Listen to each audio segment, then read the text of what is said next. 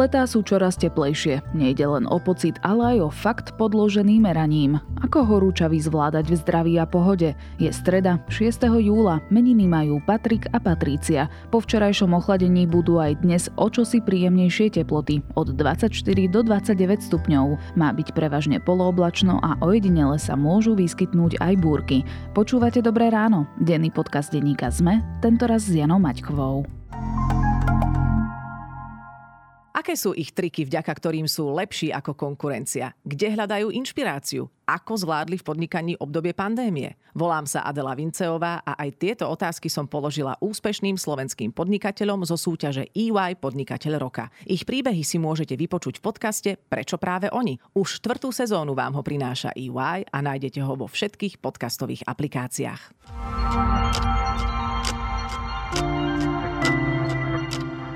Najprv sa pozrime na krátky prehľad správ. Dnes zasadá Republiková rada SAS spolu s ministrami a poslancami. Majú prijať rozhodnutie, ako budú ďalej pokračovať v koalícii. Viacerí členovia a poslanci SAS si podľa informácií SME myslia, že pre upokojenie situácie je nevyhnutný odchod ministra financí Igora Matoviča. Ministri zahraničných vecí Fínska a Švédska podpísali prístupové protokoly o vstupe do NATO. Obe krajiny sú teraz oprávnené zúčastňovať sa na stretnutiach aliancie, ale zatiaľ nemôžu hlasovať. Ich vstup musia odsúhlasiť vlády všetkých 30 členských krajín NATO. Americká polícia zadržala podozrivého v prípade hromadnej streľby na predmestí Chicaga. Páchateľa identifikovala ako 22-ročného Roberta Bobbyho Krima. Pri útoku počas sprievodu k oslavám Dňa nezávislosti zahynulo najmenej 6 ľudí a desiatky ďalších utrpeli zranenia. Štát Nový Južný Wales na východe Austrálie zasiahli rozsiahle záplavy. Na niektorých miestach dosahovala voda až niekoľko metrov. Evakuovať museli 10 tisíce ľudí. Vláda v tejto oblasti vyhlasila stav prírodnej pohromy. Eiffelovka je hrdzavá a potrebuje opraviť, tvrdia uniknuté správy. Stavba vyžaduje kompletnú opravu, namiesto toho ju ale čaká pred Olympiádou v Paríži nátier za 60 miliónov eur, ktorý odborníci považujú len za kozmetickú úpravu. Viac aktuálnych správ nájdete na Sme.sk alebo v mobilnej aplikácii Denníka Sme.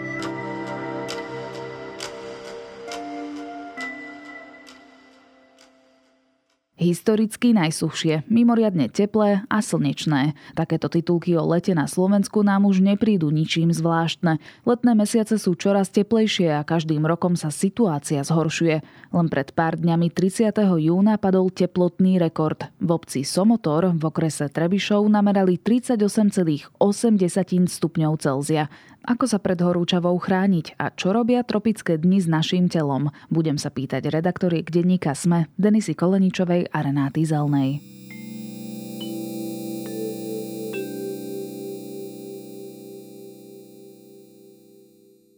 Reni, čaká nás tento rok pekelné leto? Pekelné leto, to je veľmi krásne označenie. Ja by som to tak nenazvala, ale zrejme nás čaká teplotne nadpriemerné leto, ak by som to takto povedala odborne, lebo bude sa asi veľmi podobať na minuloročné leto, ktoré bolo najteplejšie v Európe. Proste áno, bude nám teplo, ale nebude to ako v pekle, to si nehajme na nadchádzajúce roky. My sa dnes ideme rozprávať o horúčavách a o tom, ako vplýva horúčava na ľudské telo. Zadefinujme si ale najprv, že čo je to tá horúčava alebo extrémne teplo. Tak horúčava, tak akože odborne je to proste obdobie, kedy sú nadpriemerne vysoké teploty, občas aj nadpriemerne vysoká vlhkosť. A zvyčajne to je, že keď je tých dní 5 dní po sebe, keď sú tieto nadpriemerne vysoké teploty, keď sa vyskytujú tropické dni a zároveň aj tropické noci. Je to aj nejaké špecifické Celzium, že od 35 e, Celzia vyššie, alebo tie tropické dni sú nad 30 stupňov, čiže každý deň nad 30 stupňov je vlastne tropický u nás považovaný. Dny, existuje nejaká teplotná hranica, kedy už počasie nemá na človeka dobrý vplyv, alebo je to skôr individuálne, že každý to má nejako inak nastavené? Či už podľa veku, alebo podľa toho, že ako je na tom zdravotne? Možno to bude pre mnohých posluchačov prekvapujúce, ale vedci stanovili teplotnú hranicu a je celkom presná. Pohybuje sa od 34 stupňov Celzia do 36 6,5 stupňa Celzia, ale nie je to teplota, ako vidíme vo svojich aplikáciách. Tento údaj, alebo ako vidíme v predpovedi počasia, je to teplota tzv.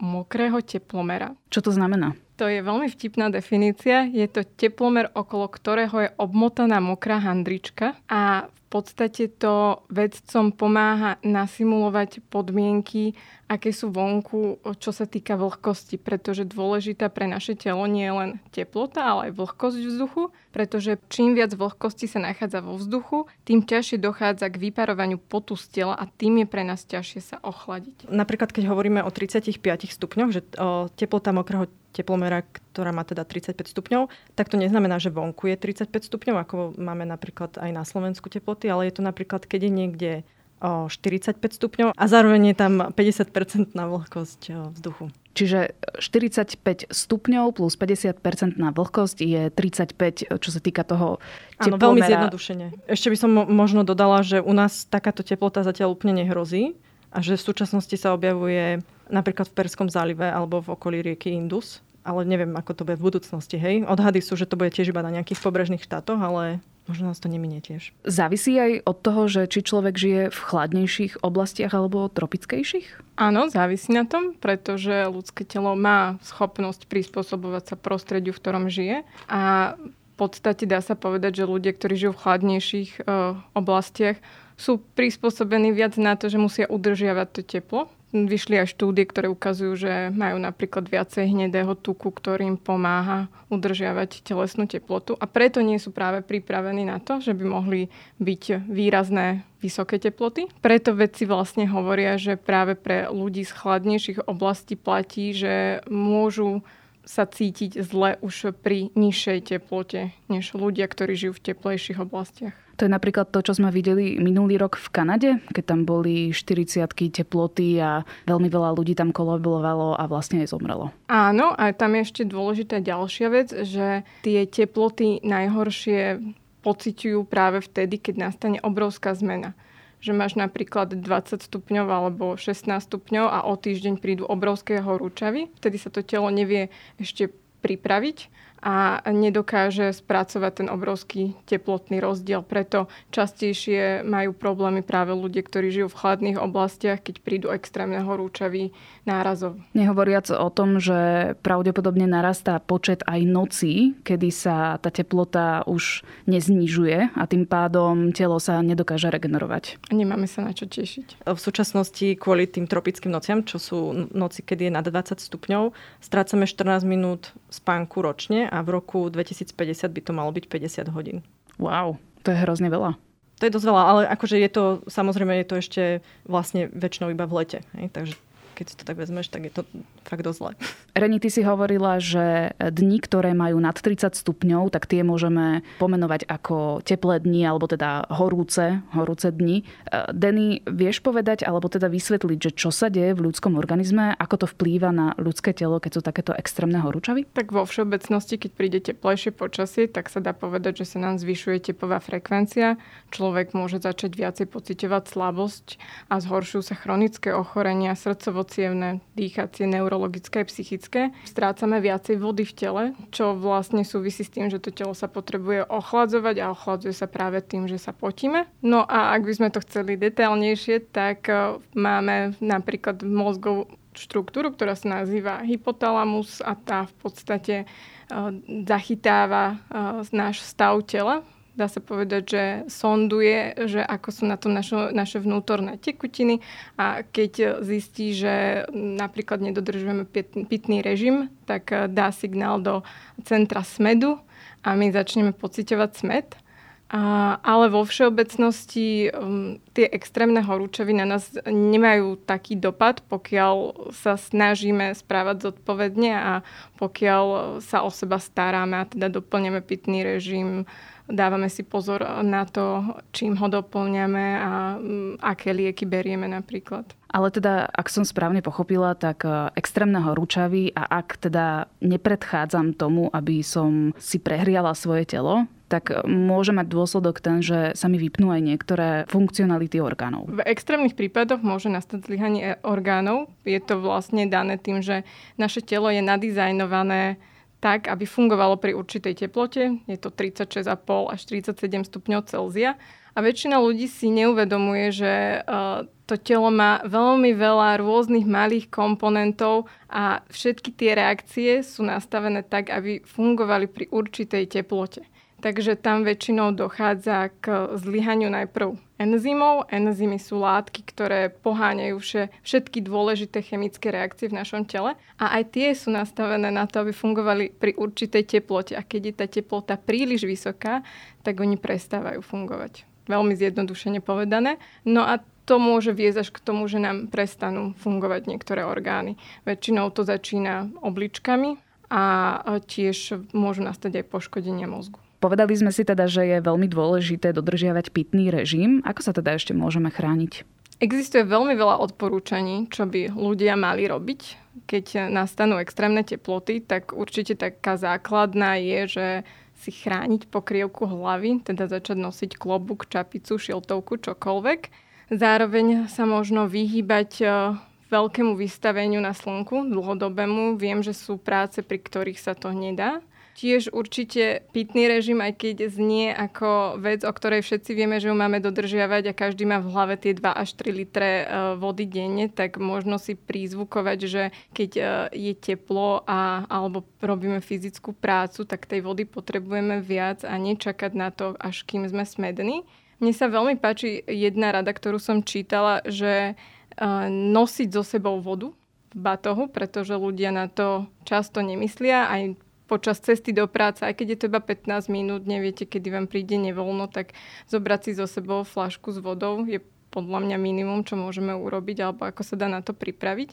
Mne sa napríklad páčilo odporúčanie štátneho ústavu pre kontrolu liečiv, ktorý odporúča, aby ľudia boli opatrní aj na to, aké lieky berú, pretože mnohé lieky e, zvyšujú citlivosť e, pokožky na slnečné lúče, čo znamená, že môže dôjsť k vyrážkám, popáleninám, rôznym opuchom. A tiež ľudia, ktorí majú rôzne kožné ochorenia, napríklad um, dermatitídy alebo herpes a, a podobne, tak sú oveľa viacej citliví na slnečné lúče a mali by sa preto viacej chrániť a nechodiť tak často na slnko.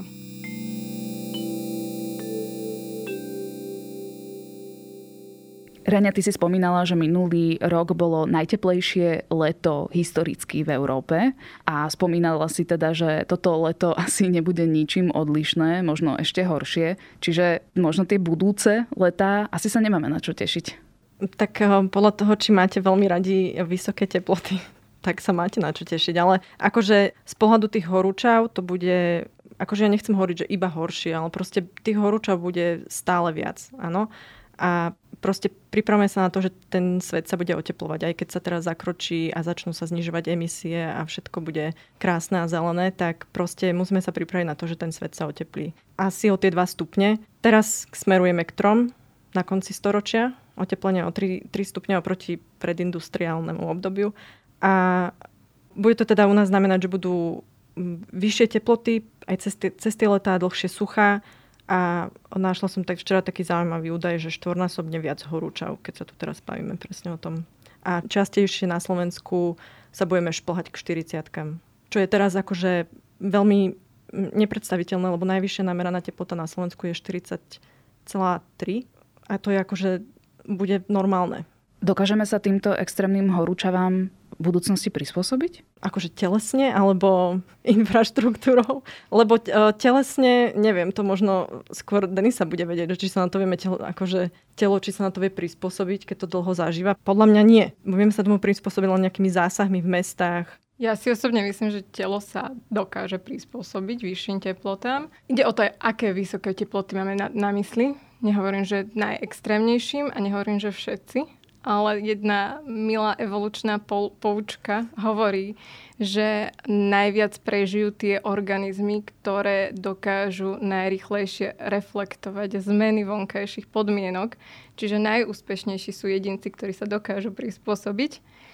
Horšie to podľa mňa bude s prispôsobovaním sa na tie veľké rozdiely, ktoré vidíme, pretože tá klimatická zmena neznamená len oteplenie, ale sú to aj extrémy, ktoré nás čakajú, tak ako sú zrazu hurikány na Morave, tak, tak sami vidíme, že asi nie je úplne fajn pre nás, keď v jeden deň máme 23 stupňov, ďalší deň 33 a stále vyberáme zo šatníka úplne iné kusy oblečenia a že sa cítime možno aj choro kvôli tomu. Takže otázka je skôr, že ako rizikové skupiny, ktoré sú napríklad starší ľudia, deti, ako budú vedieť znášať práve tieto výkyvy, ktoré nastávajú. Budeme musieť napríklad zmeniť naše správanie alebo denný rytmus. Poznáme z južanských krajín teda, že majú nejakú povinnú poobednú siestu, všetky budovy sú klimatizované, všetky nové byty sa stávajú s klímou. Bude toto realita aj naša o pár rokov, možno desiatok rokov, ale asi rokov. Asi hej, no. Proste ak to, ak to bude tak, ako napríklad v Španielsku, hej, proste kde možno veľa z nás bolo na dovolenke a presne o štvrtej tam sa nikam nedostanete do reštaurácie, lebo proste všetci presne spia, ale nakoľko to je tými teplotami a nakoľko to je kultúrou, hej? Neviem proste. Či sa toto u nás zavedie. Ja si zase myslím, že svet sa mení a jednoducho sa prispôsobuje, že len to možno nevnímame, lebo je to tak ako ty hovoríš, že zrazu si kupuješ byt a už to nie je, že či chceš klimatizáciu, ale akú chceš a do koľkých miestností a to je, keď si spomenieme na naše detstva, tiež určitý typ prispôsobenia sa. Takže zmeny sa dejú, možno si ich neuvedomujeme, dejú sa aj v našich telách, nejako pomaličky a dejú sa aj vlastne v tom okolitom svete. Potom tu je presne taká tá otázka, ktorú Reňa určite načrtne, nakoľko je to správna zmena. Že čo všetko za to, že máme ten komfort tej klimatizácie napríklad v byte, takže čo nás to stojí a aká je daň za ten produkt. Ďakujem ti. No, presne tie, tie klimatizácie sú, sú taká dvojsečná zbraň, lebo proste áno, je nám teplo a aj v odporúčaniach všetkých zdravotných je, že keď sú horúčavy, máme sa zdržiavať v klimatizovaných priestoroch, aby proste na nás tie horúčavy nevplyvali zle. Ale tie klimatizácie majú viacero problémov. Taký naj, naj, najväčší je, že žerú strašne veľa energie. A tá energia nie je u nás zelená. Takže stále proste produkujú strašne veľa emisí skleníkových plynov. Zároveň o, sa vo veľa druhoch klimatizácií používajú chladiče, alebo teda látky, ktoré keď uniknú do, do ovzdušia, tak zase znásobujú, znásobujú oteplovanie. Oni nie sú, tie chladiče nie sú problém, keď tam, keď tam cirkulujú v tej klimatizácii. Problém je, keď sa tej klimatizácie zbavíte, hodí sa proste niekde na na skladku, neviem, ako sa presne zbavuje, zbavuje klimatizácii a tie látky sa náhodou dostanú, dostanú do, do ovzdušia. A nakoniec je ich veľký problém podľa mňa tiež to, že oni sami vlastne vytvárajú teplo. Lebo tým, že chcete ochladiť si nejakú miestnosť, tak super, máte chladnú v miestnosti, ale tam, tam hore na streche alebo na fasade bytu, alebo kde je ten, o, tá vonkajšia časť tej, tej klimatizácie, proste vzniká teplo. A môže okolitý vzduch alebo okolitý priestor môže mať teplotu až o stupeň vyššiu. A keď si vezmeme proste, koľko veľa klimatizácií na všetkých obchodných centrách, a keď už sa pozrieme, koľko naši susedia zrazu majú tých klimatizácií pod oknami, napríklad v roku 2050 bude, bude 9,5 miliardy klimatizácií na svete. A tá technológia podľa mňa nie je dobrá, lebo iba prispieva k problému. Ako to teda inak riešiť, aby sme boli udržateľní, ale zároveň, aby sme sa teda neroztopili v týchto horúčavách? Čo sa týka tých klimatizácií, tak by bolo vy, dobre vymyslieť nejakú technológiu, ktorá ochladzuje priestor bez toho, aby mala rôzne, rôzne negatíva. Potom si možno dám aj ja domov nainštalovať klimatizáciu. Ale o, napríklad čo sa týka tých miest alebo budov alebo miest, kde žijeme, tak je dobré, aby tie mesta robili zásahy, ktoré pomôžu znížiť tú teplotu. Lebo v mestách je veľký problém to, že tam vznikajú teplotné ostrovy lebo proste svieti to slnko na asfalt, betón, strašne veľa budov je zo skla, odráža sa to proste do priestoru a asfalt a betón vstrebávajú slnečné žiarenie a potom vyžarujú do okolia teplo. A preto, keď idete po ulici, kde nie sú žiadne stromy, tak je tam akože aj o niekoľko stupňov viac, ako by mala byť skutočná teplota vzduchu. Toto sa malo riešiť, keď sa sta- mesta stavali, hej, ale vtedy na to nikto nemyslel, proste nevedeli, že takýto problém bude. Ale teraz sa to dá riešiť rôznymi zelenými, ono sa to volá také, že modro-zelené stratégie, alebo tak nejak.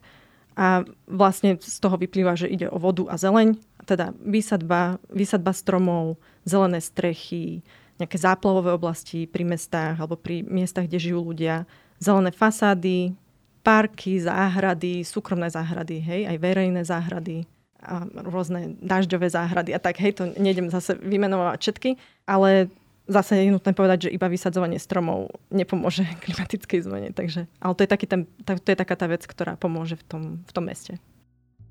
Takže tlačiť viacej na samozprávy, aby pristupovali ku, tú, ku našemu environmentu zodpovednejšie. Áno. Toľko Renata Zelná a Denisa Koleničová, redaktorky Denníka Sme.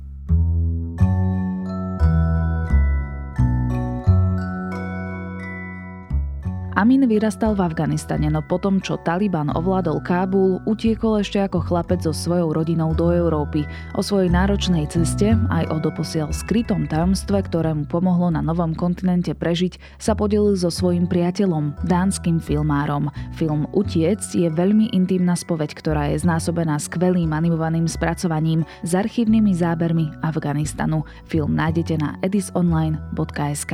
Na dnes je to všetko, počúvali ste Dobré ráno, denný podcast denníka ZME s Janou Maťkovou. Do počutia opäť zajtra.